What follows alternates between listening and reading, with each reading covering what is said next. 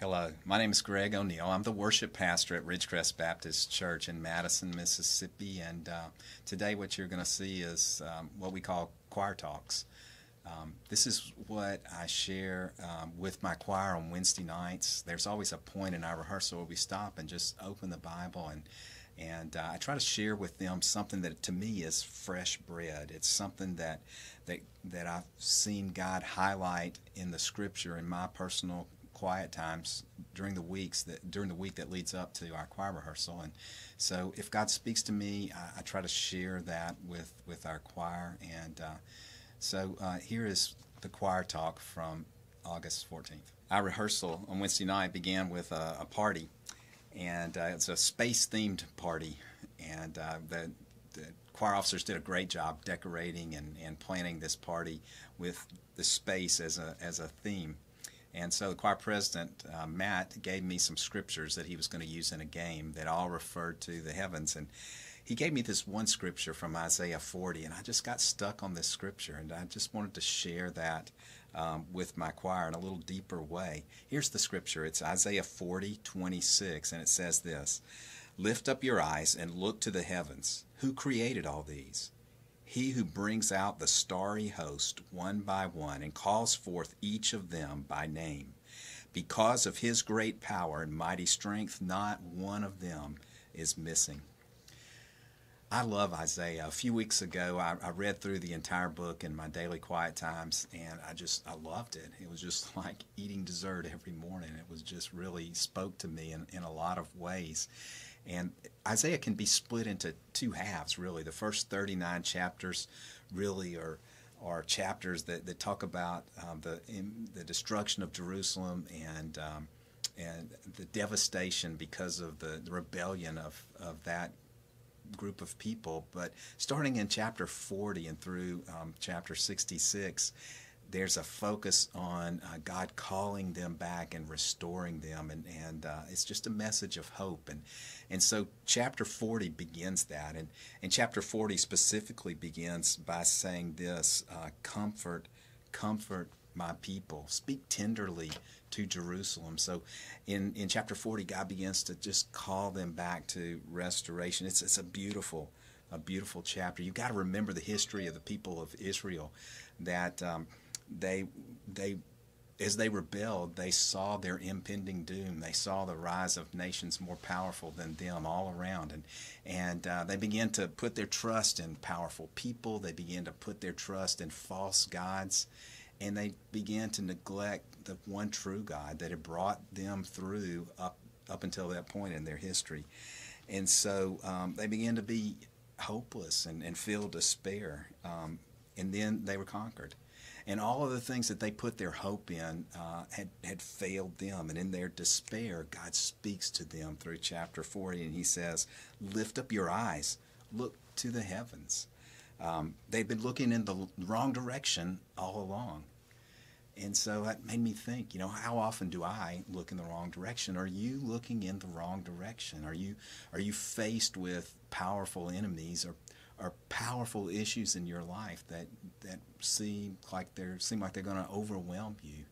And maybe your your focus is on some earthly thing that is going to going to help you and bring you strength and and be your salvation when really you just need to have that moment of worship where you, you look to the heavens and you begin to see the greatness of Almighty God. So here the scripture he says, lift your eyes and, and look to the heavens.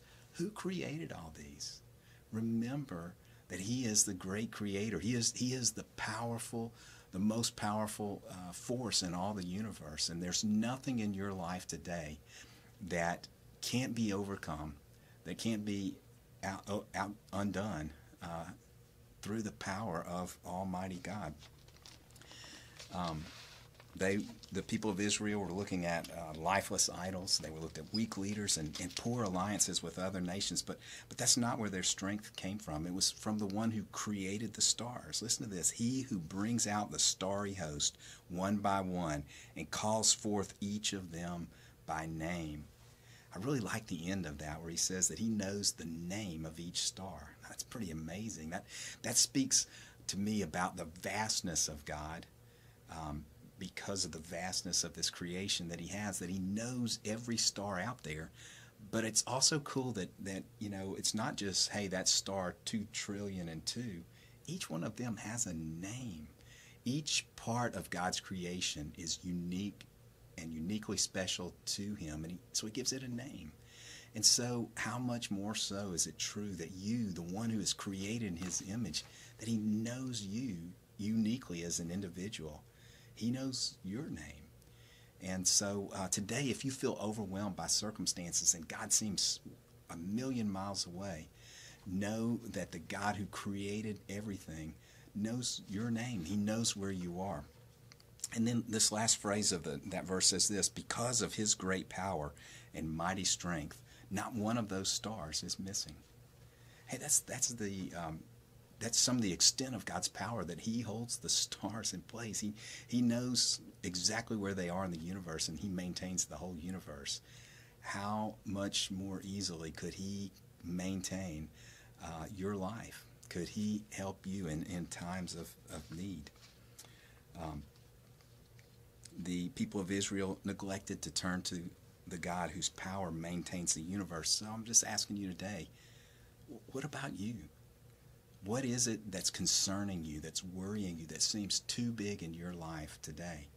Maybe maybe you need to have that moment in the spirit where, you, where in the spirit you get down on your knees before Almighty God and, and look to the heavens and see his greatness and remember again that your Father is the powerful one your Father is the one who has the power that you need for this day and for the problems that it brings. If you're listening to this today, let me let me pray with you. As I pray, you, you pray along with me if you would. Father, I ask for anybody who's out there listening to this today, God, that that as they identify those uh, fearful things in their lives right now, those overwhelming things that cause them to feel feel powerless and hopeless. God, I pray that, that today, uh, God, they would sense your strength. They would sense your power, God, that they would right now, uh, Lord, be giving you praise and be recognizing that you are their Father and that you are almighty. God, let them put their hope in you, Father. And I, Lord, I ask you for anybody who's praying with me today that today you would do something in their lives to remind them of your strength, God. Let there be a breakthrough today for the one who is praying with me now. I ask it in Jesus' name. Amen. All right, if, if you're listening to this on the week leading up to Sunday, August 18th, um, just want to give you a little preview for what we're doing in the service at Ridgecrest. And by the way, if you're listening, we would love to have you either join us live in uh, at our location or online through our, our podcast. Uh, but on Sunday the 18th, we're going to celebrate together um, the Lord's Supper, that, that communion time. And uh, so, um, as a part of our worship, um, I want those of you who are going to worship with us just to begin to meditate and think about the grace of, of the Father in sending His Son and the salvation that we have in Jesus. Our speaker will be Logan Elsey, and he's going to talk about sin and grace and uh, give us insight into that. And then we're going to share together in the time of the Lord's Supper. Um, the Lord's Supper is, is really a, a cool worship event. Um, and Jesus gave it to us as a, as a remembrance, as a way to understand deeply and remember his his act of sacrifice for us. But I, I love the fact that it's not just a teaching to hear, but it's an experience. Um, that we are we're going to take that cup and we're going to take that bread together. We're not just going to think about it, but we're going to experience together as we remember what Jesus has done for us. We're going to sing a cool song that's a fairly new song for us here at Ridgecrest. Um, it's called His Mercy is More by Matt Papa. And uh, the first verse says this What love could remember no wrongs we had done? Omniscient, all knowing, yet he counts not their sum, sum. Thrown into a sea without bottom or shore. Our sins, they are many. His mercy is more. Boy, I like that tagline. I think that's awesome. Our sins are many. We are fallen and uh, we struggle in this sinful nature that we are left in. And, uh, and yet there's forgiveness in Christ, and that forgiveness is bigger uh, than our sins. Our sins, they are many, yet His mercy is more. I love the reference here at the beginning of this song about uh, that he remembers our wrongs and he throws thrown into a sea without bottom or shore. Um, Hebrews um, chapter 8 says that, uh, For I will be merciful to their unrighteousness and their sins and iniquities I will remember no more. But that's a powerful promise. I love that. And that, that thing about being thrown into the sea, that comes, that's a reference to Micah uh, 7 19. It says this uh, He will turn again, I'm talking about the Father. He will have compassion on us. He will subdue our iniquities and cast all their sins into the depths of the sea. That's a beautiful picture. Uh, that he that he separates them from us and he drops them into the depths of the sea. Even though he's omniscient, he he separates them from himself, drops them into the sea. They're remembered no more. Uh, so whether you're with us Sunday or just having some moments with the Father, remember the the powerful message of the grace of God shown to us in the sacrifice of Jesus and, and celebrate that this week.